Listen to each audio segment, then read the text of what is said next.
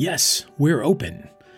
Living Faith with Needham UCC, a sermon podcast from the Congregational Church of Needham United Church of Christ, where no matter who you are or where you are on life's journey, you're invited and welcome. This sermon for Sunday, August 15th, 2021, is entitled Simple and So Complicated. It's a reflection on a reading from the book of Proverbs, chapter 9, verses 1 through 6. If you enjoy this podcast and would like to find out more about our open and affirming ministries at the Congregational Church of Needham, United Church of Christ, simply head over to our website, www.needhamucc.org. Thank you. Our reading today comes from the Hebrew Bible, from the wisdom literature of the Hebrew scriptures from the book of Proverbs, chapter 9, verses 1 through 6. I'm reading today from the contemporary English version, mostly. Let's listen together for a living word from God for us in these words from Proverbs chapter 9. Wisdom has built her house with its seven columns. She has prepared the meat and set out the wine. Her feast is ready. She has sent her servant women to announce her invitation from the highest hills. All who are simple, all who are ignorant or foolish are invited. All of you are welcome to my meat and wine. If you want to live, give up your foolishness and let understanding guide your steps. Friends, God is still speaking to the world. May our hearts be open to listen and to respond. Amen. There are one or two things that we probably need to know to be able to receive this reading from the book of Proverbs well today. The first is that while it is called Proverbs, and while it is full of Proverbs, there is a point to this book beyond just simply listing these pithy sayings one after another like bumper stickers. And that point is personified in our reading today wisdom. The book of Proverbs, along with the book of Ecclesiastes and Job, form what's called the wisdom literature of the Hebrew Bible, our Bible. They are part of a wider wisdom tradition, capital W, capital T, from across the ancient Near East. Teachers and schools and traditions concerned with the big questions of life, including the very biggest of all how do we live a good life? Not surprisingly, that question has elicited different answers in different times and places, even across the hundreds of years encompassed in the Hebrew Bible.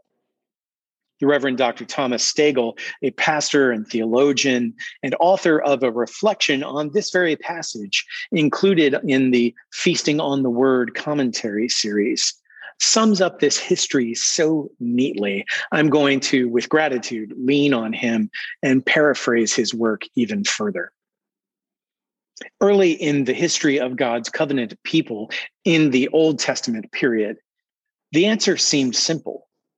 So called Deuteronomic theology offered a vision of an orderly, predictable universe and the wise ones were those who followed the clear cut rules set forth by God.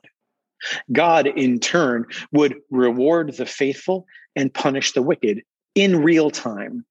Easy peasy. Then came the traumatic turning point in the history of that people, the apocalyptic experience of exile, which turned that vision of the world upside down. The answer was still simple, mind you. The world was still predictable, only terribly so. Now it was the good who suffered and the evil who prospered. The wise either risked, risked martyrdom to oppose the wicked directly or went underground to maintain their faith and identity until God would make all things right, and God would with a vengeance. Following their return from exile, The people longed for a return to normal, but normal, it seems, had moved on while they were away. Simple no longer satisfied, and certainty became problematic. What was left was an unpredictable world and ambiguous, even at times contradictory answers. God suddenly seemed both present and absent.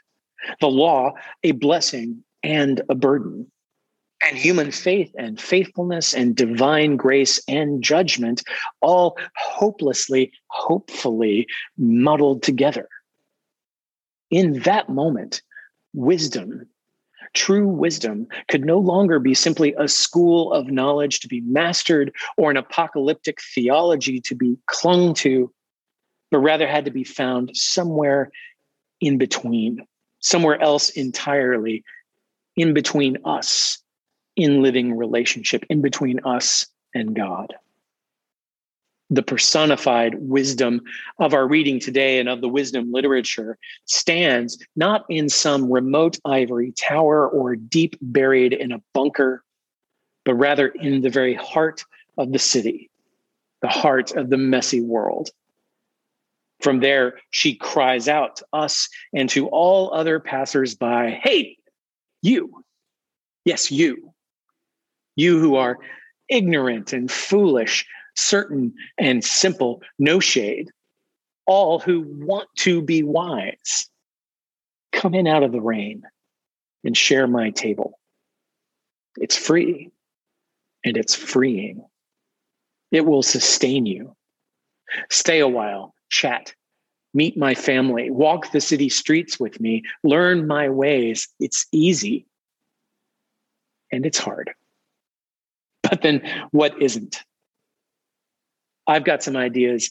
You've got some experience. Let's put them together and see what we can come up with. At least now we won't be alone We're bored. I feel like we are in just that same sort of moment today. We're in the messy middle of something big.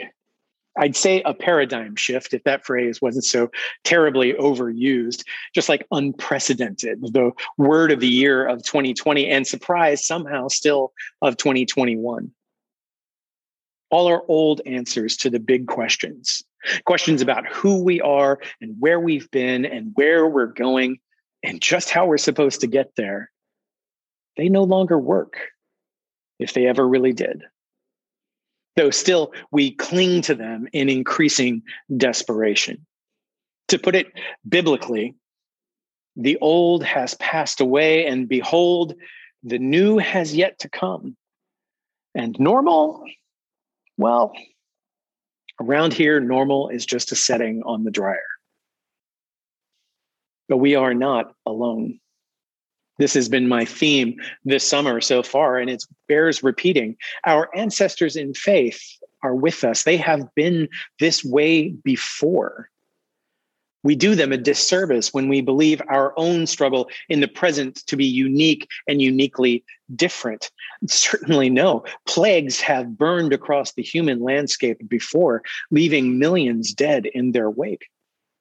Certainly, our forebears suffered through natural disasters, fire and floods, earthquakes and hurricanes, drought and famine. Certainly, we can't pretend war or poverty or racism or sexism or ableism or homophobia or xenophobia are in any way new to our generation. They're not.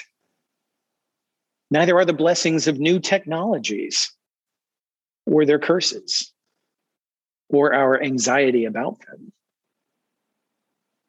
though perhaps in our ingenuity, we have found ways to accelerate and exacerbate all of these challenges. No, those who went before us all had their moments. This is ours. All of this, along with the very most common slow motion challenges of everyday living in families and communities by ourselves, birth, growth, work, play, joy, pain coming together, pulling apart success, failure, illness, diminishment, and death. objects in the mirror tend to loom a lot larger for their proximity to us. So, like our grandparents, grandparents, great grandparents before us, we too listen for the voice of wisdom crying out today. We look to Jesus, the pioneer and perfecter of our faith, and ask what he would do and what he would have us do in our moment. And like generations of more or less faithful persons before us, we are completely and utterly frustrated with their same non answer love. Love in loving relationship, loving God, which is loving our neighbor, which is loving ourselves. It's that simple, they say. And it's that hard. It's enough on my very worst days to make me want to push myself back from wisdom's table and check out completely. It's enough to make me want to go back to a time when, well, if life wasn't simpler, the answers sure were, at least for me, if not for most. We see so many of our neighbors today doing just that clinging to the black and white ideas of moral and legal law and order in this church and in the streets, utterly ignoring all the living, breathing shades of gray in between and between us. Clinging to apocalyptic visions of the religious and political right and left coloring ours as an utterly dissolute world about to be spanked by an angry slash just God and turned right side up, and us return to our rightful place on top. And so many of us, somewhere in between, feeling like we've got nothing to cling to out here wandering from pillar to post, just trying to muster the courage to wake up in the morning and put one foot in front of the other. The world is just so complicated. Yet here is holy wisdom, the word of God made flesh in Jesus, giving us the simplest of simple answers love, one word, four letters. The Gospels, according to Matthew, Mark, and Luke, all tell us that when Jesus was asked for the very heart of our faith, the answer to all of the questions posed by the oh so complicated lives we lead, the universe, and everything, Jesus said simply, love. Okay, sure, Jesus, love. But what kind of love? What does it look like, smell like, taste like? Should we love God or our neighbors or ourselves? Yes. But how? And how much? With all of your heart and all your soul and all your mind and all your bodily strength. There is no commandment greater, no wisdom deeper than this. On this hang all the law and the prophets and everyone everywhere. Well, friends, it doesn't get much simpler than that. Or does it? Because the truth is, the church has struggled with this, frankly, often infuriating one word answer for 2,000 years. We have turned it this way and that, examining every facet of all sides, looking for a way in and a way out. Love, Jesus, just love, and love for everyone. I mean, have you met people? Have you met me? Of course, some people deserve love, but a whole lot more don't. How are we supposed to tell the difference?